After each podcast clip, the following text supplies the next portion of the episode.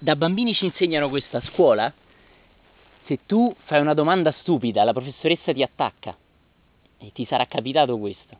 E così ti viene, ti viene insegnato a essere attento a domandare. Mm? Non solo, ma spesso ho notato che scatta anche molto l'ego nella domanda. Io chiedo, ma chi è questo per rispondere? Cioè, straccia tutto. Ok? Qualsiasi cosa scrivila, zen, semplicemente, senza troppi problemi. Mm? Nel lavoro che iniziamo a fare, e che sempre più andiamo più in profondità, virgola sempre è mistico quel cane, col, col bastone più grande di lui stesso, è fortissimo. In questo sarà importantissimo fare attenzione a non creare l'immagine di un maestro. Mm? Vi prego di fare attenzione a questo, perché benché io continui a dirlo, spesso a livello inconscio questo si, si crea. Mm? Vorrei ripeterti un'ennesima volta che prima o poi dovrai fare i conti con qualsiasi maestro che hai considerato tale. Prima o poi. Non importa se in questa vita o in un'altra vita. Prima o poi dovrai distruggere quell'immagine. Quindi non crearla se ti capita inconsciamente non te ne accorge, va bene, va bene, magari è anche una cosa che proprio ti serve, ma per favore sii guerriero in questo. Mm? In mezzo alla neve, non so a quale quota, non so in quale tempo, un uomo vestito di ocra mi disse, ora piantala di essere il mio maestro, ora toccherà a te. Mm? Era bellissimo questo. Mi disse, ora piantala di considerarmi mio maestro, mm? ora sarai tu ora starà a te. E io ero vecchio. E dicevo, ma come? Che cosa vuoi dire? Ricorderai a tempo debito. E a tempo debito ho ricordato. Ma questo è importantissimo per tutti noi. Dimenticati qualsiasi immagine di maestro, non la creare. Lascia che sia la vita il maestro. Lascia che sia l'esperienza che vivi. Lascia che sia il tuo vedere il maestro. Questo è fondamentale. C'è una bellissima cosa di Krishnamurti in cui una persona va da lui e gli dice senti io sono l'allievo di un maestro che anche è famoso e così no voglio sapere perché tu sei contro i maestri e così e lui non risponde è bellissimo a me piace tantissimo ma eh, tu mi devi rispondere non sai che cosa dire e lui non risponde no? e in questo suo non rispondere questa persona afferra qualcosa ha una scintilla e gli dice in un modo proprio cambiando completamente energia gli dice ma tu mi hai mostrato qualcosa non parlando tu ora sei il mio maestro. e lui a quel punto parla e dice una cosa bellissima. Se proprio hai bisogno di un maestro, fa che sia il tuo aver visto il maestro. Lascia che lo ripeta. Se proprio vuoi chiamare maestro qualcosa o qualcuno, chiama maestro il tuo vedere. E questo è bellissimo. Ci sono tanti maestri cosiddetti che creano migliaia di allievi, migliaia di persone che prima o poi dovranno fare i conti con quella stessa immagine di maestro. Quindi per favore ricordatelo, qua siamo in un gruppo di amici e stiamo condividendo qualcosa. Non voglio negare che qualcuno può aver vissuto delle esperienze più di te, potrei essere io stesso, ma per favore cammina sulle tue gambe, non ti appoggiare sulla stampella di un maestro, che altro non è che un bisogno psicologico. Mm? Tienilo a mente. È il guardare il maestro, è il sentire, è l'essere aperto. Questo è il maestro, non occorre altro. Sii libero fin dall'inizio. Cammina sulle tue gambe. Mm? Bene, schiena dritta. Metti una posizione comoda. Qualche minuto di silenzio, iniziamo sempre.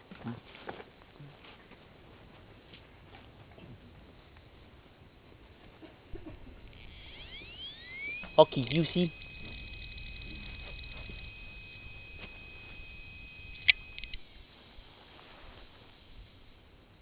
lascia espandere l'attenzione. Più fai questo e più questo ti succede con naturalezza, con facilità, quasi in modo scontato.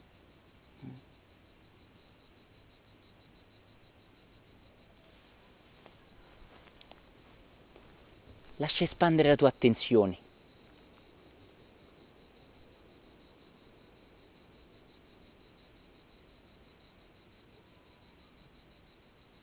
E avvolgi nella tua attenzione il canto delle cicale,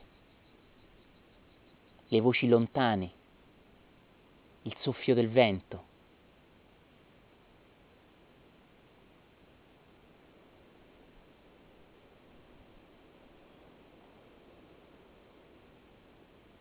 diventa pura attenzione, priva di sforzo, priva di fare, priva di obiettivi.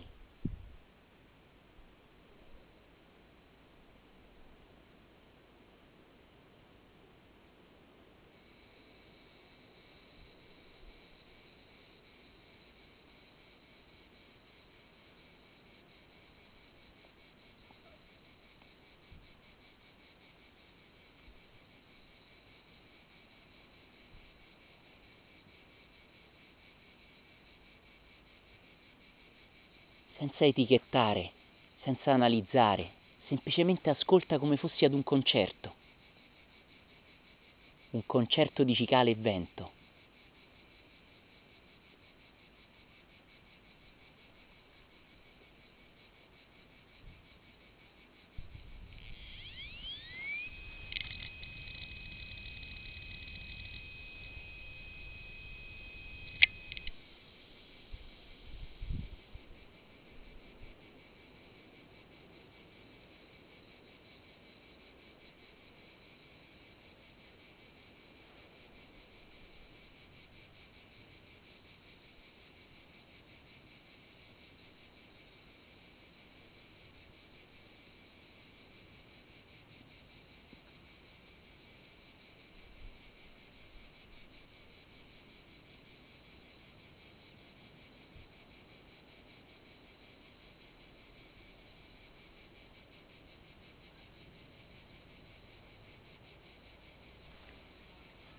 Lascia che scenda su di te un silenzio,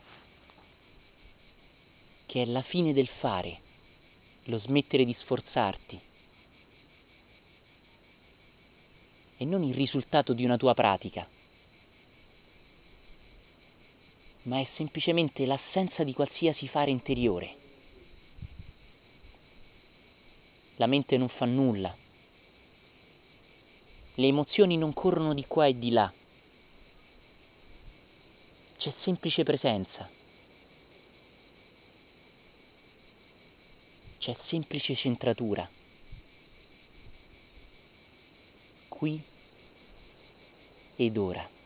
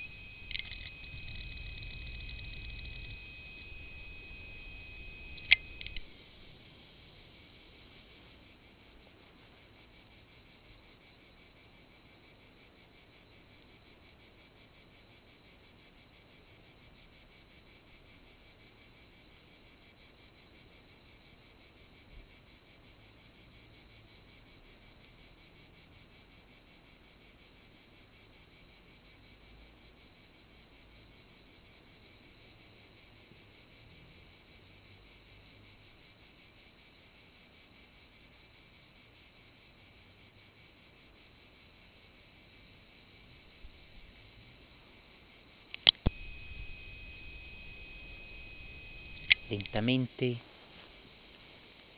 riporta l'attenzione al corpo. Fai un inspiro profondo. Espira.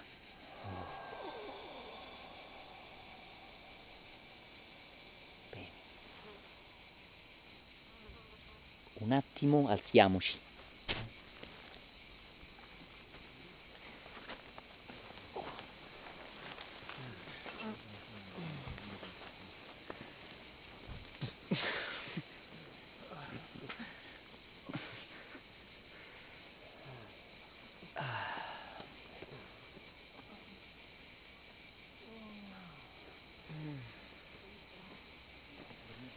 Bene, e giù, seduti.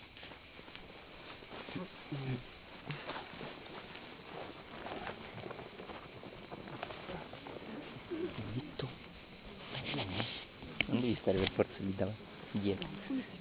Grazie dell'ospitalità, l'asciugamano è diventato tutto mio, via.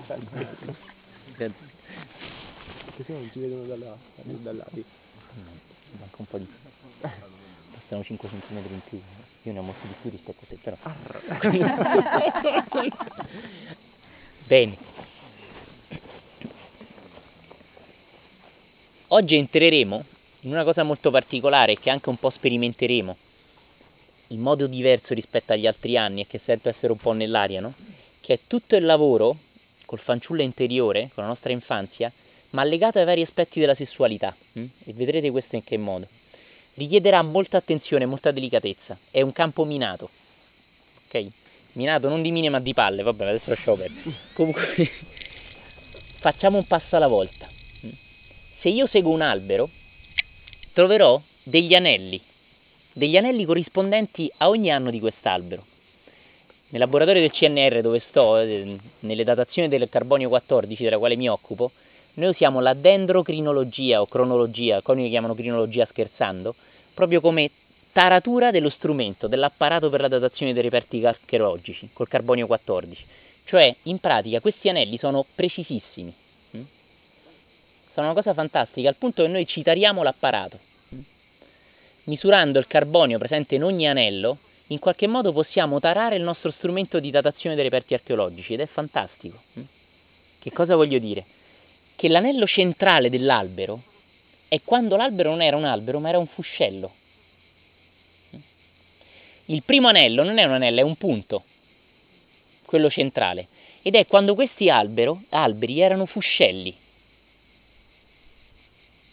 Quel fuscello non solo rimane tutta la vita dell'albero, ma rimane il centro dell'albero, attorno al quale l'albero cresce e aggiunge e aggiunge e aggiunge. È esattamente quello che accade a noi. Non sto dicendo che se seguo una persona ci trovo dentro gli anelli, questo potrebbe succedere solo a Sant'En, ma sto dicendo qualcosa di più importante. Quando seguo una persona, al centro del suo essere c'è il bambino o la bambina che siamo stati, tutti.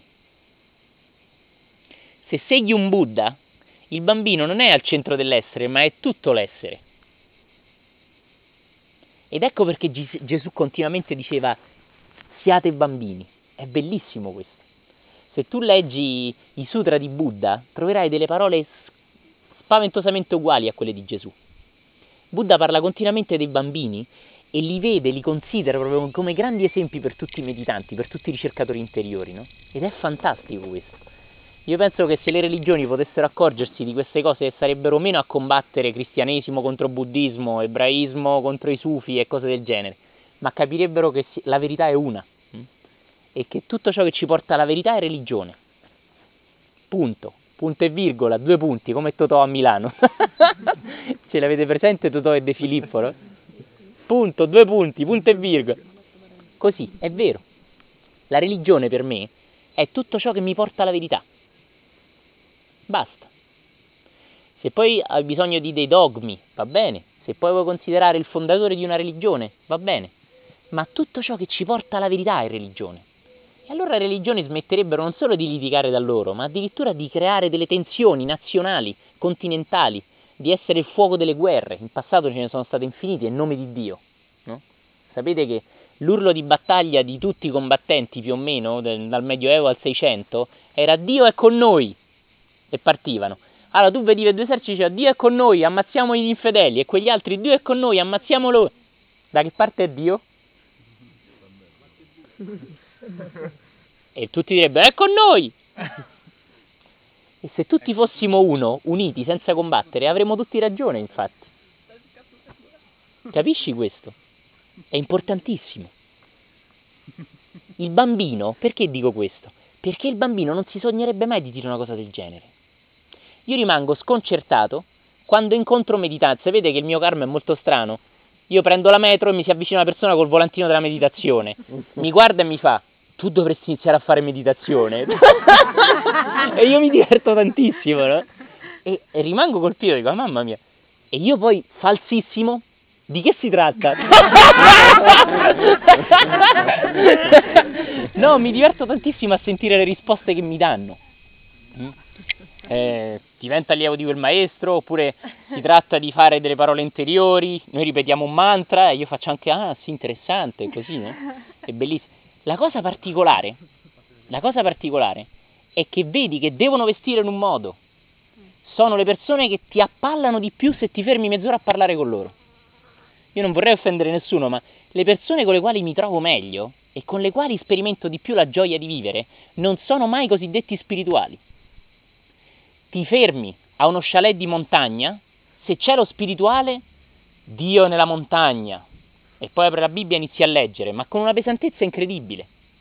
Se c'è una persona, tra virgolette, non spirituale, più spirituale in realtà, si godrà il silenzio della montagna, lo lascerà entrare. Il bambino è esattamente così. Se tu incontri un bambino, non ti parlerà delle filosofie.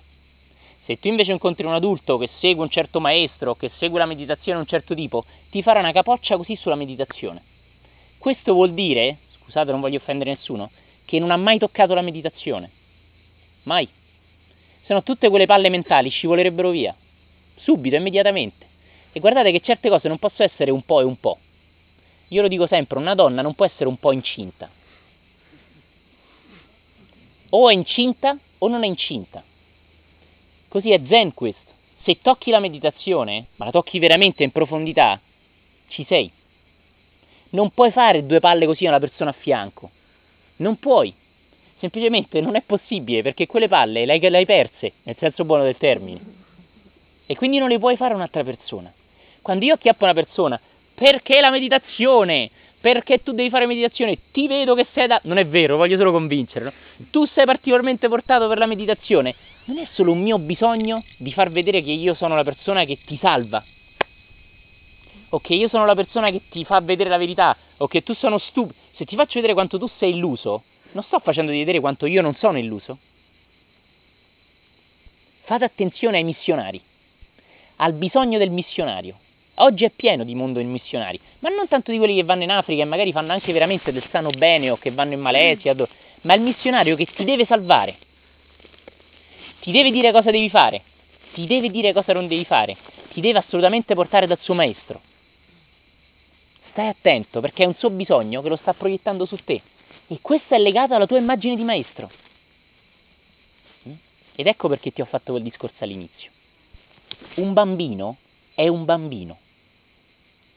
Tu lo puoi chiamare un bambino italiano, un bambino africano, un bambino francese, un bambino americano. Non è vero. Un bambino è un bambino. Come un gatto è un gatto, virgola è virgola, e un albero è un albero. Un albero non cerca di diventare qualcosa di diverso da quello che è. Se tu chiedi a questo pino qual è il suo sogno, non ti dirà mai da grande sarà una sequoia. Capisci? Non ti dirà mai questa idiozia. Un gatto non ti dirà mai, però nella prossima vita sarò una tigre. Capisci? E un gatto non ti dirà mai, devi fare meditazione. Perché a che cosa sto ruotando intorno con tutte queste parole? Attento bene, all'unica parola chiave diventare qualcosa. Il bambino non è avvelenato da dover diventare qualcosa. Il bambino è ciò che è. Ed ecco ciò che dice Buddha e Gesù. Il bambino è ciò che è ed è fantastico. Con questo non voglio dire che deve diventare bambino. Deve crescere e poi magari deve anche aver sete di ritornare bambino. Allora sarà veramente un saggio, veramente un guerriero. Ma quando è un bimbo è ciò che è, senza vie di mezzo non è un po' ciò che è. Se io ho il corpo e dico, sai, come stai? Bah, sto bene, ho solo una gamba in cancrena. No? Non è vero che stai bene. Se io ho una parte di me malata, ho, sono tutto malato. Se io sono metà falso, sono tutto falso. Se io prendo 500 euro, una banconota metà finta, metà vera, è tutta finta. Capisci cosa voglio dire? Così io non posso essere un po' falso è un po' falso. È falso, del tutto. I bimbi sono completamente veri, cioè sono semplicemente veri. Capisci questo? Non è una cosa facile, ma pian piano ci muoveremo pian piano verso questo. Mm? Una mamma sta in bagno facendosi la doccia, no? è lì tutta insaponata ed entra il bambino, entra il figlio, entra e gli indica il seno e gli dice Mamma, che cosa sono quelle? quindi ha un bel seno prosperoso, no? E la mamma, tutti i genitori fanno questa idiozia, fanno l'idiozia di nascondere le cose, di non far aprire gli occhi, di voler ciecare i bambini, sembra quasi volergli cavare gli occhi, no? E la mamma, in imbarazzo, dice, ma queste sono due palloni che quando la mamma morirà si gonfieranno e andranno in cielo e mi porteranno da Gesù. Il bimbo rimane un po' perplesso e fa, la cameriera deve stare a morire. Sì, sì, perché ieri era sotto papà e diceva mi fai morire, mi fai morire e papà gli gonfiava il seno. gli gonfiava i palloncini. Capisci questo? Questa è la magia del bambino. Vedere le cose come sono. Ti sembrerà strano quello che dico e io lo sperimento su di me perché continuamente torno su queste cose, anche mi vengono a galla attraverso i sogni, per esempio. Dentro di noi c'è continuamente un bambino ferito, sempre. Ferito perché è stato bloccato, traumatizzato, frenato, represso. Mm? E chi più ne ha più ne metta. Due tipici esempi immediati, ma li vedremo bene nei prossimi incontri, è l'incapacità di dire no. Quando noi non siamo capaci di dire no, ovviamente non sappiamo neanche dire veramente sì. Se io so soltanto dire sì, non sto dicendo davvero sì.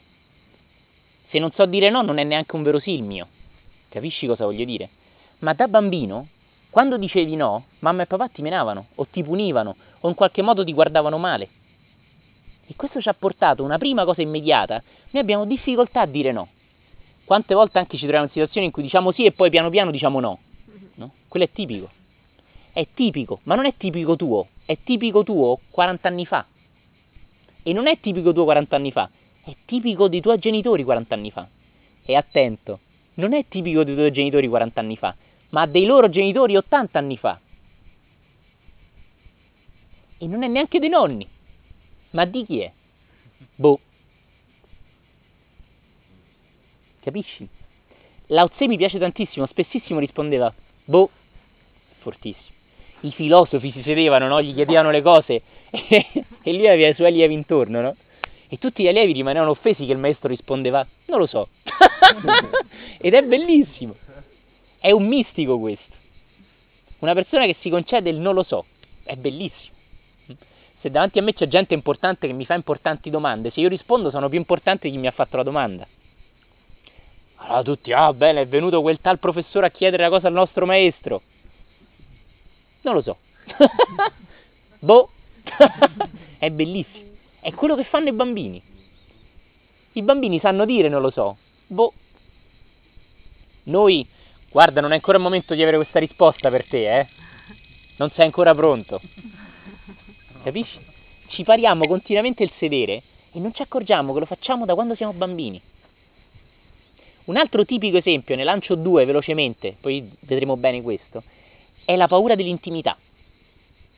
Quando sei bambino o bambina, quando sei molto piccolino o molto piccolina, mamma e papà ti abbracciano, ti baciano, ti coccolano, almeno in generale è così. Poi arriva una certa età in cui mamma e papà, in un modo molto poco mistico, decidono che non è più tempo di questo. Il bambino magari sente ancora bisogno di un abbraccio o di abbracciarsi alla coscia della mamma, e la mamma gli dice ormai sei grande. Tu adesso dici vabbè è una cretinata, ma a quell'età capisci che l'intimità è sbagliata. Ed ecco che da bambino impari che arrivato a una certa età, ormai sei grandicello, non sei più, quante volte ci siamo sentiti dire ormai sei grandicello, non sei più un bambino? Adesso non hai più due anni, no, adesso basta, semplicemente la mamma ti vuole dire sono stanco, o il papà ti vuole dire sono stanco, no? Non ti dice così, ti dice adesso sei grande. Non ti dice guarda, non mi sento di abbracciarti, dice adesso non è più tempo. Ed ecco che questo si tramuta nel vedere l'intimità come qualcosa di sbagliato. I maschietti e le femminucce, appena hanno un'intimità col sesso opposto, devono subito ingravidare la persona. O farsi ingravidare. Ci devono subito correre a letto. Se io sono fidanzato con una ragazza e faccio una carezza a un'altra ragazza, crolla il mondo. Se io sono a fianco al mio fidanzato e un uomo mi fa una carezza dicendomi che sono carina, il ragazzo a fianco sguaina la katana. Combatti! Capisci cosa voglio dire? Capisci cosa voglio dire? questo non è né il ragazzo né la ragazza, è i genitori che sono in noi. Non ce ne accorgiamo. Dare la mano a una persona, fargli una carezza, toccare la persona è molto più importante di parlare alla persona. Parlare arriva alla mente, il tocco arriva al cuore. Capisci questo? E queste sono due grandi cose che subito sono lampanti, in genere.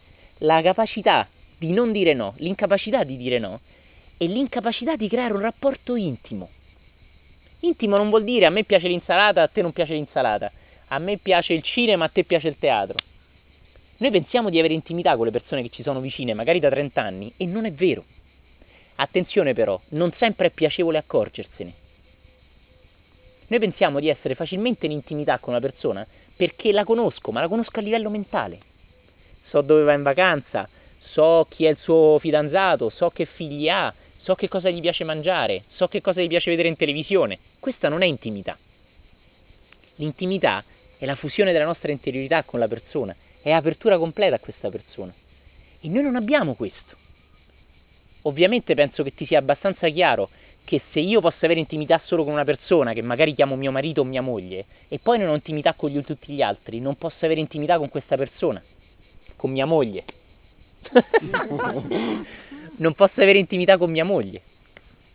E che cosa accade? Accade che è quello che ci viene detto.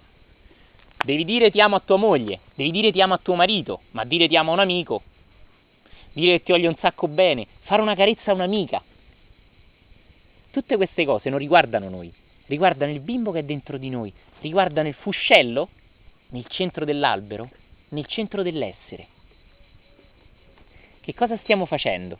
Stiamo coniugando due grandi cose, per me una molto più grande dell'altra. La prima, la più piccolina, è la, scusate, è la psicologia moderna, hm? che ha, ha, capito, anche Jung per esempio ha fatto un lavoro bellissimo su questo, e Reich in qualche modo ha fatto anche cose anche bellissime, poi altri nomi che io sempre mi dimentico. E ha lavorato tantissimo sul fanciullo interiore, inteso come una persona estremamente ferita e vulnerabile che è stata trattata male da bambino. L'Oriente invece ha lavorato moltissimo sul fanciullo interiore, inteso come la capacità che abbiamo di succhiare e aprirci alla vita, cioè meditazione, aprirci completamente al silenzio, alla pace. Quello che facciamo nei nostri gruppi è unire le due cose. Meglio, l'una cosa, cioè la parte più psicologica, ci porta pian piano alla parte più spirituale orientale, che sennò direttamente è troppo difficile, non ci viene neanche naturale, per come siamo stati educati una parola che amo moltissimo. Il primo, da quello che so, ma anche è, a usarla fu il grande Lao Tse. Poi è stata usata continuamente. Questa parola è disimparare. Il lavoro sul fanciullo interiore che faremo e che inizieremo è fatto all'insegna del disimparare e non di imparare qualcosa. Incontra le persone che hanno imparato un sacco di cose. Non è bello stare con loro. Anche quando stanno zitti, emettono rumore sono tesi, emettono chiacchiere, emettono tensione. Mm? Facci caso, incontra qualcuno che ha disimparato, è una gioia starci insieme, ti può anche mandare a quel paese. E se ha disimparato lo farà perché ha anche disimparato che è sbagliato mandarti a quel paese. Lao Tse tirava gli zoccoli in faccia alla gente ed era un mistico. Gesù frustava la gente nel mercato. Se lo ricordi? Lo stesso maestro che insegna amore, pace, gioia, il giorno dopo lo becchi che frusta la gente al mercato. Gli allievi, stupidi, razionali, mentali, vogliono che la persona sia, come si dice? Coerente. La mia moglie è sempre eccezionale. vogliono che la persona sia coerente. Ma se hai disimparato, all'insegna di cosa devi essere incoerente? Gesù non era coerente. Gesù oggi parlava di amore e domani cacciava la gente dal tempio frustandola. Io immagino la gente, gli allievi di Gesù che insegnavano a Gesù, no, guarda, non si fa così. Parla con amore, Dì alla gente, per favore, uscite dal tempio. Non è bene che stiate qua. E invece no, Gesù no. Non si preoccupa della facciata che ti offre. È un uomo vero. Ha disimparato. Capisci? Cerca di capire cosa voglio dire. Seguimi. Non seguirmi con le orecchie, seguimi con il tuo centro, qua. Pum. Fammi entrare qua. Lascia che ti arrivi dentro questo. Non seguirmi con le orecchie. Con le orecchie è facile, basta stare qui seduto. Con la tua interiorità è necessario essere qui ed ora. Però lascia entrare queste cose dentro di te, lasciale vibrare dentro. Mm? Se no rimane soltanto parlare. Invece questo è comunicare, trasmettere. È un altro livello di scambio. Non sto parlando soltanto, cerca di capirlo. E non dire, vedi, questo è tipico dei maestri. No, semplicemente lasciami entrare. Gesù era incoerente, Lao Tse era incoerente, era pericoloso stare vicino perché c'aveva i zoccoli in legno tipici orientali. Un zoccolo in legno ha un certo peso, scagliato con una certa forza equivale a una certa quantità di moto. capisci cosa voglio dire? E quando arriva in faccia equivale a una certa energia. Cerca di capire cosa voglio dire. Questi grandi mistici, e anche i mistici che non abbiamo conosciuto perché non sono stati conosciuti a livello di famosità, sono sempre state persone che hanno disimparato. Il cosiddetto, la cosiddetto tipico essere spirituale che un giorno sarà presentato a Quark come una specie d'animale, invece ha imparato un sacco di cose, ma non le ha disimparate. Uguale pesantezza, uguale spontaneità che va a farsi friggere, uguale incapacità di farsi due risate, ma ti deve dire la cosa importante. Se io devo dire a lei la cosa importante, non è semplicemente perché ho paura di non valer niente e voglio far vedere quanto conto. Le persone quando le accosti, che ti vogliono far vedere subito quanto sanno, soprattutto questo capita a me anche è terribile, quanto sanno di meditazione. Appena sanno, io ho imparato a dire che insegno ginnastica, sto zitto, perché i primi anni facevo l'errore di dire che mi occupavo di meditazione, di tai chi, di kung fu, ma così, con, con semplicità, no? Ma incontravo la Treccani ambulante e anche mi facevano anche domande a quiz, a quiz. Tu sai che? E continuavano. Oh, fermati, stop. Io faccio ginnastica, basta. Ma quale ginnastica? Quella triste, quella 1, 2, E quando mi avvicinavo alla meditazione, fa guarda, io una volta ho addirittura detto guarda, io sono contro queste cose. Fatemi divertire, se non mi diverto non ci sono. Eh. Okay. è un gioco. Tutto è un gioco per scendere a lavorare sul fanciullo interiore, la chiave è il gioco. Se non giochi non puoi contattare il fanciullo, perché il fanciullo sta ancora lì con la sua voglia di giocare. Se sei serio, adesso noi ya faremo lavoro sul fanciullo interiore. Mai, non lo farai mai. Con rispetto per tutte le altre tesine, quello bellissimo. Eh? Capisci cosa voglio dire? Non devo affrontare il lavoro col fanciullo interiore da adulto. No, non funziona. Devo affrontare il lavoro sul fanciullo interiore da fanciullo. Allora funziona. Allora funziona. E io prendo spunto da padre Mariano Balles, carissimo amico, grande maestro anche nel senso in cui vi ho detto, ma anche da tante esperienze che ho con me stesso, dalla mia esperienza diretta. Devi essere fanciullo per lavorare col fanciullo. Se sei una persona seria potrai scrivere libri sul fanciullo interiore, ma non lo toccherai. Non lo toccherai. E tempo fa fu invitato, poi non fu più invitato, a parlare alla conferenza di appunti di viaggio sulla preghiera, era molto bello. E fu molto bello perché mi invitarono a parlare dopo un sacerdote che disse una, una, una caterba di stronzate, scusate la parola. E noi ci dobbiamo impegnare, sforzare, Dio ci vuole vedere impegnati. Non gliela posso fare. Sono salito là sopra e non mi hanno più invitato. Ma questo senso, questo senso di essere così serio in meditazione, in preghiera, in contemplazione è tipico di chi non ha toccato niente. Tipico. Ma quando tocchi qualcosa, che cosa accade? Smetti di essere qualcosa. Fantastico. Sei libero. Sei libero anche dalla verità stessa. Ed ecco perché la verità continua a seguirti. Tu vai in montagna e lei dietro sulla tavola insieme a te. Tu vai sotto, 30 metri in apnea, lei sta lì, sto qui, sto qui, ciao ciao ciao ciao. È bellissimo. Ma se non ti liberi della verità, sarai tu a seguire lei e non la toccherai mai. Mai. Ti siedi al cinema, inizi a vedere un film, senti le spalle che sprofondano nella sedia, il sedere che sprofonda nel, nella poltrona, proprio svanisci nella poltrona e lo schermo sparisce e inizi a vedere cose che riguardano te, magari vite passate o cose. Ma non lo puoi dire a quello che passa con la bomboniera. Vuoi il gelato, vuoi il cremino, ma non lo puoi dire soprattutto ai cosiddetti spirituali. Ma che cosa vedi? Che meno cerchi e più trovi. Meno insegui la verità e più la insegue te. Meno smetti di avere da atteggiamenti da vero ricercatore e più la verità ti segue, ovunque tu vada. Perché qualsiasi cosa fai, la fai con un'attitudine giocosa, fanciullesca, ti stai godendo la vita e alla verità piace questo. Capisci? Se tu messi un sasso intorno al torrente, per quanto bello, dentro un torrente, l'acqua gli gira intorno l'acqua gli gira intorno. Ma quando diventi giocoso, quando diventi un bambino, quando smetti e disimpari tutto ciò che hai imparato, allora diventi come uno straccio, una camicia. La camicia si impregna di acqua e la puoi addirittura togliere dal torrente, ma quando te la metti addosso sentirai le gocce che ti colano sulla pelle. Non devi per forza rimanere nel torrente. Sto parlando della vera meditazione. Te la porti fuori della meditazione. È continuamente meditazione ed è fantastico. Voglio dire una cosa e poi la nego. È quello di cui hai bisogno. Ma non lo ridico. Ok? È quello di cui ognuno di noi ha bisogno. In realtà non hai bisogno di qualcuno che ti dice cosa fare, non hai bisogno di una certa tecnica particolare, hai semplicemente bisogno di riaprirti alla vita e risentire questo flusso di magia che ti scorre dentro. Allora, come diceva Santa Teresa d'Avila, ama e fa ciò che vuoi, qualsiasi cosa. Bellissimo. E quel flusso ti inizia a correre dentro. Ah, Sant'Agostino, va bene.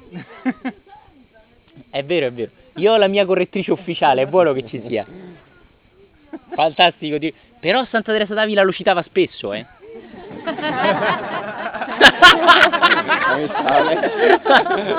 Questo è il bambino in me che si... è il problema di avere una teologa ai gruppi. Devi stare attento a quello che dici, caspita. Allora. Ah, è vero.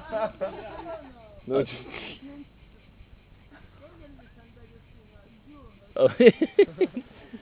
fantastico, fantastico, benissimo. Allora, torniamo a noi. Ciò che ti invita a fare, ciò che ti invita a fare, lo devi fare in un clima leggero. Puoi farlo addirittura nuotando, puoi farlo addirittura stando in spiaggia, puoi farlo camminando, non devi fare adesso mi siedo qui e faccio questa cosa importante, ya, capito? E se lo fai così, fallo, ti continuerai a prendere in giro, non funzionerà. Questa è la mia esperienza, non funzionerà. Mm? Ti piacerà, il tuo ego dirà che cose fighe che stai facendo, ma non funzionerà. Può essere buono se ti viene, ma oggi è ancora presto, buttare giù due righe. Scrivile senza una cosa giusta. Puoi anche addirittura sbagliare la grammatica. Noi quando scriviamo, ci hai fatto caso come diventiamo seri? È un'altra cosa del bambino. Magari parlo sguaiatamente, tipo me come faccio io, dico parolacce, dico barzellette sconsce e cose del genere. Ma quando inizio a scrivere... Questo era il bambino che gli fu detto stai dritto con la schiena, fai bene quella A, quella B, quella C. Le, le generazioni più vecchie, tipo Sant'È nel Settecento, si ricorderanno che ci facevano una testa così, sulla calligrafia giusta, su fare bene la coda della A, hm? su fare bene la F maiuscola, l'incubo dei calligrafi, la F maiuscola, hm? l'H maiuscola, ah, l'H maiuscola è incredibile. Hotel non lo scriverò mai, oppure ho detto mai. Capisci questo? E viene a galla.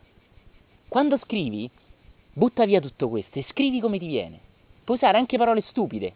Albero, eh, gioia, perché è successo. Non deve avere senso per qualcuno, non deve neanche avere senso per te.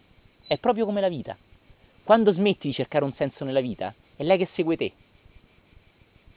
Questa cosa lo so che tanti pensano la spiritualità sia trovare un senso nella vita, ma se io ho bisogno di trovare un senso della vita, non è perché ho paura di essere senza senso, punto interrogativo, due punti, punto e virgola. Cerca di capire cosa voglio dire. Mm? Fai questo, primo, un primo gioco d'approccio. Vai in spiaggia, vai a fare un bagno, vai dove ti pare, stai anche con gli amici, ma ritrova anche degli spazi in cui star solo e ascoltami bene, attentamente. Cerca di rievocare, cerca di tornare a dei momenti. Ascoltami bene a dei momenti in cui ti è stato messo dentro il diventare qualcosa. Per esempio, in generale, i figli di persone che non hanno studiato sono stati martellati sullo studiare. Questo non è una verità mistica, è una cosa che però spesso è vera. I figli di persone scontente sono state martellate su, che so, la mamma che si è sposata a 14 anni, col marito a 16 anni, dirà spesso alla figlia divertiti, sposati tardi o non ti sposare, o viceversa. E tu sei lì e dici, vedi, io sono libero, io salto da un ragazzo a un ragazzo a un ragazzo a una ragazza, sono libero di fare questo. E non ti accorgi che non sei libero. Lo stai facendo perché da bambino sei stato condizionato a questo. La mia casa è tutta disordinata, ma sì, ma chi se ne frega, io sono libero. Poi torni da bambino, ed è spaventoso questo, e ti ricordi che mamma ti faceva una testa così con l'ordine Allora dici, scusateci con la parola mistica, cazzo, ma allora questo non è il mio disordine. Questo disordine non è la mia libertà, perché io sono libero di essere disordinato. Questo disordine è la reazione che ho a mia mamma. Ma allora qual è la mia libertà? E qui inizi a muoverti veramente in un terreno minato. Capisci questo? Accorgerti di questo è spaventoso. Io sono un grande viaggiatore, ah, viaggiare è bellissimo, questo è fantastico, eh. Poi mi ricordo che mia mamma non andò mai da nessuna parte, non prese mai l'aereo, e mi accorgo che il mio viaggiare è scappare da mia mamma che non andò da nessuna parte. Dice, ma mia mamma è morta vent'anni fa, sto parlando di una cosa interiore. Ed è spaventoso accorgersene. Ecco che allora il mio viaggiare, eh, il mio studiare, il mio essere disordinato, al contrario il mio essere compostino e ordinato, posso vedere, e potrebbe essere spesso, e attenzione, è sempre così, è una reazione a qualcosa e non lo vedo. E finché reagisci, sei schiavo. Se io reagisco a lei, sono incatenato a lei. Per essere libero da lei, devo smettere di reagire, non lo devo picchiare di botte, gonfiare. Gonfiarlo è ancora un modo di reagire, è ancora un modo di essere schiavo. Allora ecco che i genitori, mamma, papà, i genitori interiori, possono anche essere morti o possono essere soprattutto rapporti bellissimi adesso. Ma io sto reagendo non a loro, ma a quello che loro furono 40 anni fa. E già che per il fanciullo non esiste il tempo, e quando tu eri un bambino te lo ricorderai questo, il tempo non esisteva per te, non aveva senso, l'orologio era solo una cosa buffa. Mm? Per il bambino non esisteva il tempo, ma il bambino è ancora in te, e per quella parte di te ancora il tempo non c'è. Non importa che sia stato 40 anni fa, è adesso. E ti dirò di più, è sempre fin quando non te ne liberi.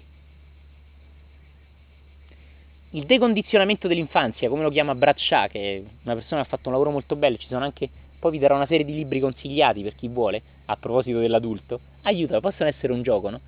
Il decondizionamento dell'infanzia è potentissimo. Mi accorgo che il mio voler essere libero non era libertà.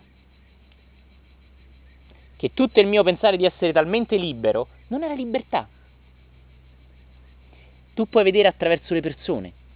Vedi una persona che veste di stracci, o che veste, che so, punk, o che veste in un modo o in un altro, sto facendo un esempio, che magari si mette la gonna come me, quasi sempre sta reagendo al modo di vestire o di essere dei genitori. Veramente, è spaventoso. Allora lui si sente, vedi, io sono punk, sono libero. Non sei libero, stai solo reagendo al modo che tuo papà ti voleva vedere vestito tutto ordinato e composto e carino. Ed è spaventoso. Ma allora chi sono io? Il grande Anthony De Mello, una persona che amo tantissimo, no? diceva questo, no? Sega una persona e ci trovi il nonno, la nonna, il bisnonno, il fidanzato, il prete, il professore, la maestra a scuola, la tata. Ma chi è l'unico che non trovi? Lui! è bellissimo, è fantastico. Lui. Trovi tutti tranne lui. Fantastico. E allora chi sono io? Questo è fantastico. Se trovi un bambino che ti chiede chi sono io, ammazzalo. Capisci? Ammazzalo. C'è questa storia che raccontavo l'altra volta. Sì, veramente, perché è già vittima della mente. Un mistico la pianta con queste domande. Anche se ti usa queste domande pian piano per portarti, non è un filosofo. Sperimenta la verità, non sperimenta domande e risposte. C'è una storia spaventosa che ho già raccontato poco fa al Kung Fu, in cui un allievo andò da un maestro di spada e gli fece una domanda, gli disse ma io non ho... e lui fum, gli tagliò il dito con la spada. È incredibile. Gli fece una domanda e disse ma tu in questo modo non mi spieghi bene, ma io voglio capire che cosa veramente mi vuoi insegnare. Fum! E rimase il dito che zampillava sangue. Ascoltate bene perché è bellissimo. E questo iniziò a urlare, ah, iniziò schizzando sangue ovunque, no? Mi hai tagliato un dito. E il maestro lo prese e gli disse, non sciupare questo momento più importante della tua vita, osserva, guarda, hm? è fantastico. E l'ho ritrovato in un film, poi vi darò una serie di film consigliati, che si chiama Fight Club.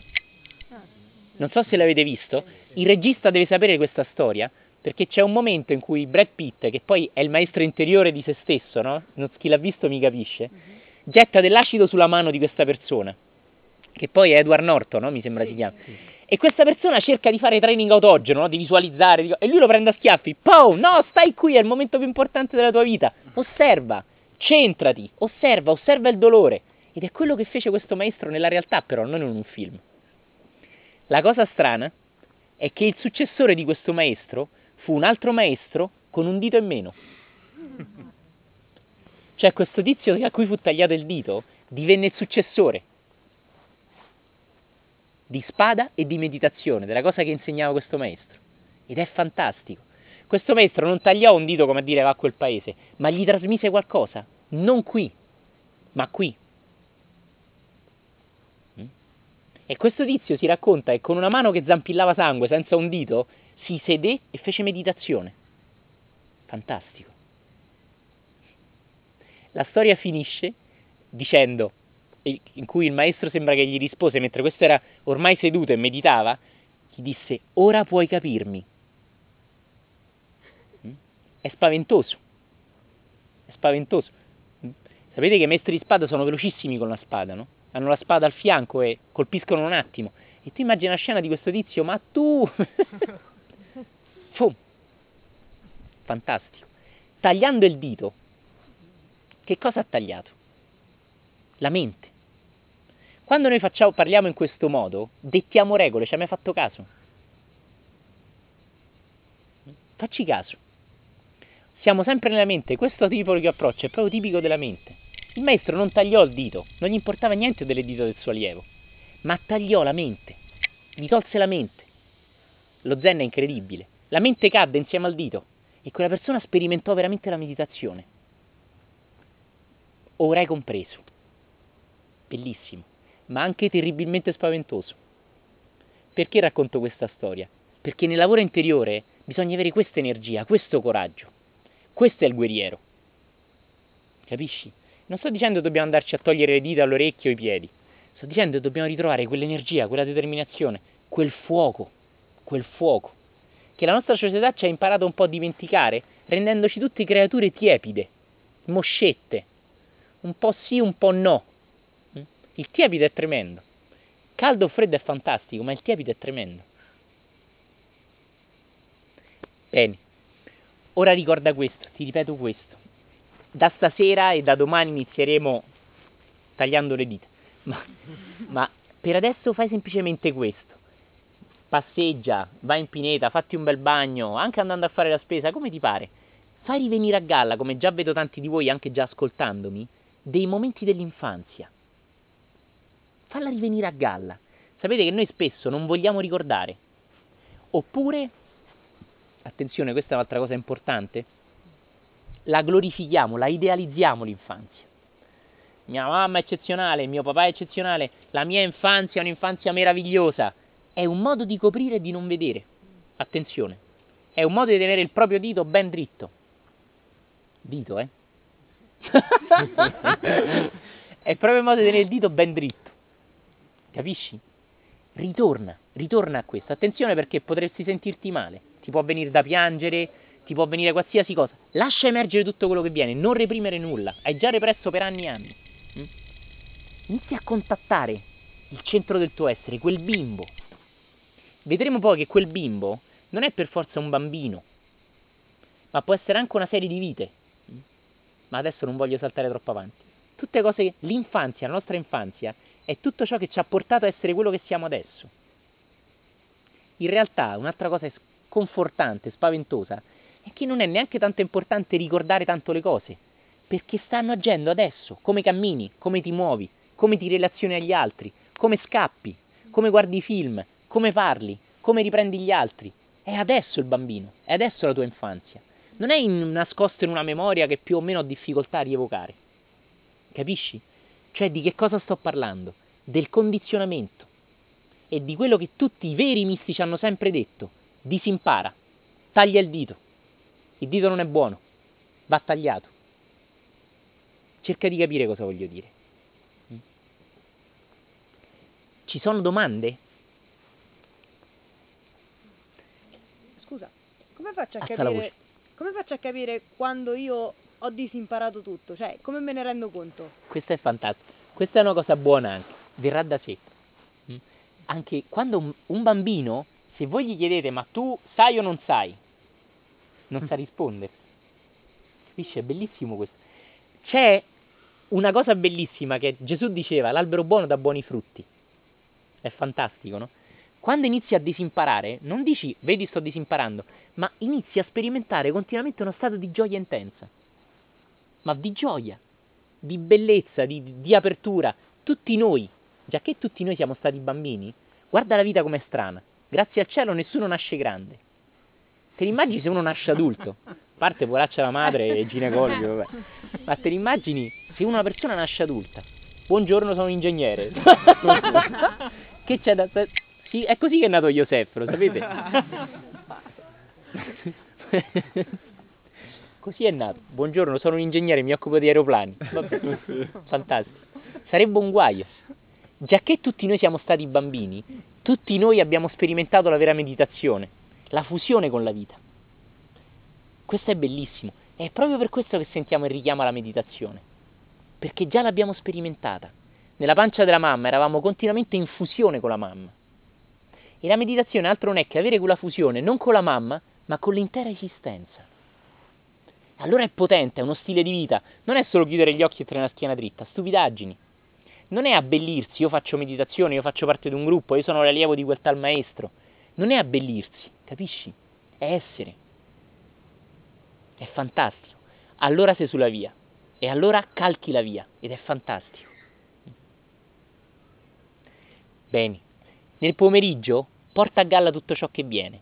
Cerca di ricordarti, se viene, lavora su questa cosa che ti ho detto, l'incapacità di dire no e la mancanza di intimità, la paura dell'intimità.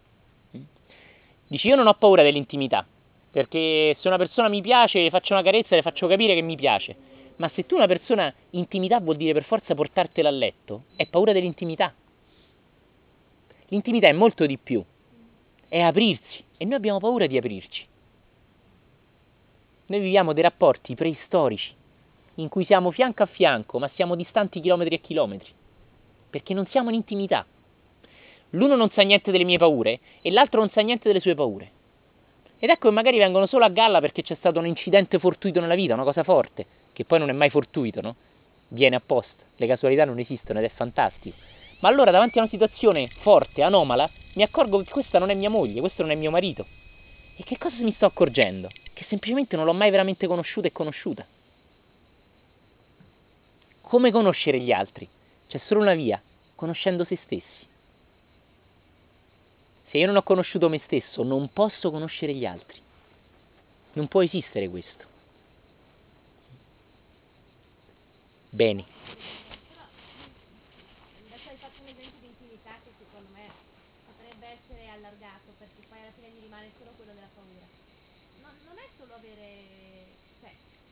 più volte io mi sono trovata a parlare con tante persone e mi sentivo in intimità perché mi raccontavano le loro paure o perché riuscivo a entrare nelle loro paure.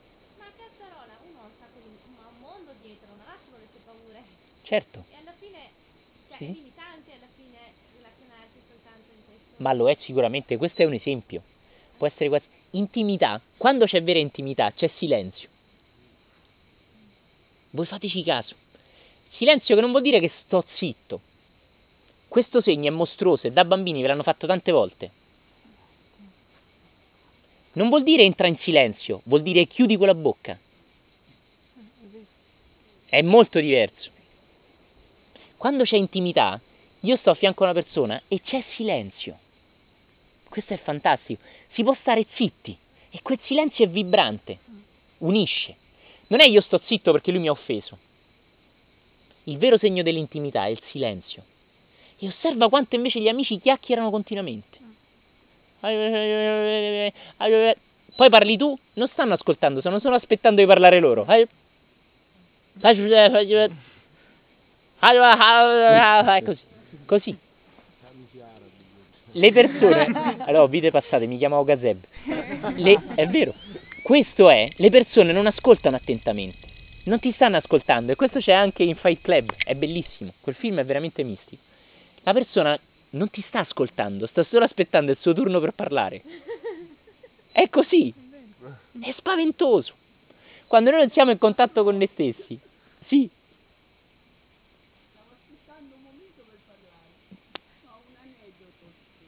Di, di, di, bellissimo.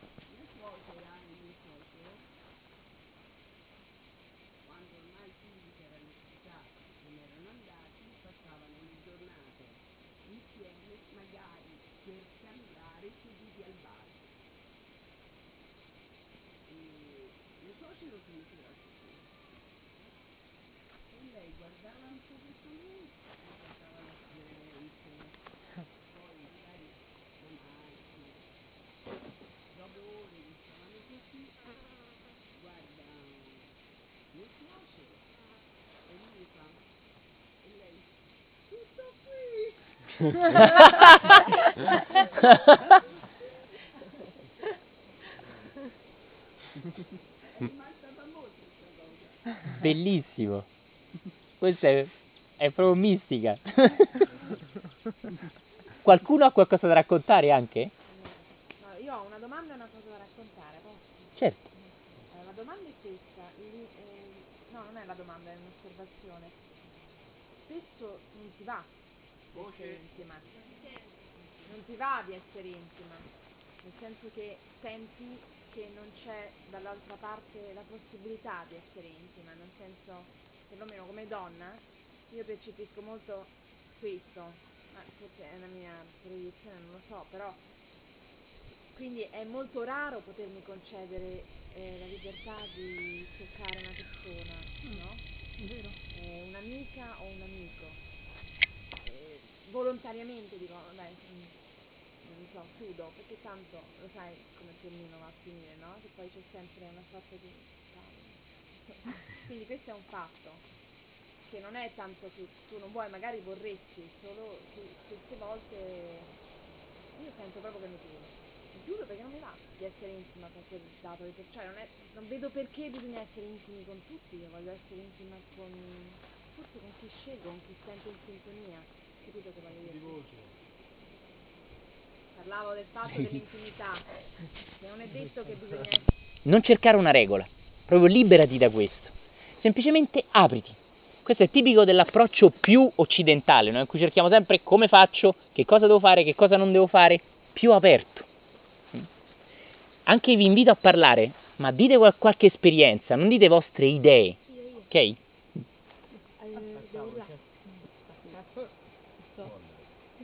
E, mm, quest'anno ho fa- Quest'anno ho fatto un master di... Gente? No! No, al centro no. Quest'anno... Quest'anno... Al centro. No, quest'anno ho fatto un master di riflessologia plantare e c'era questo professore che mi sapeva un po' di burbero e sembrava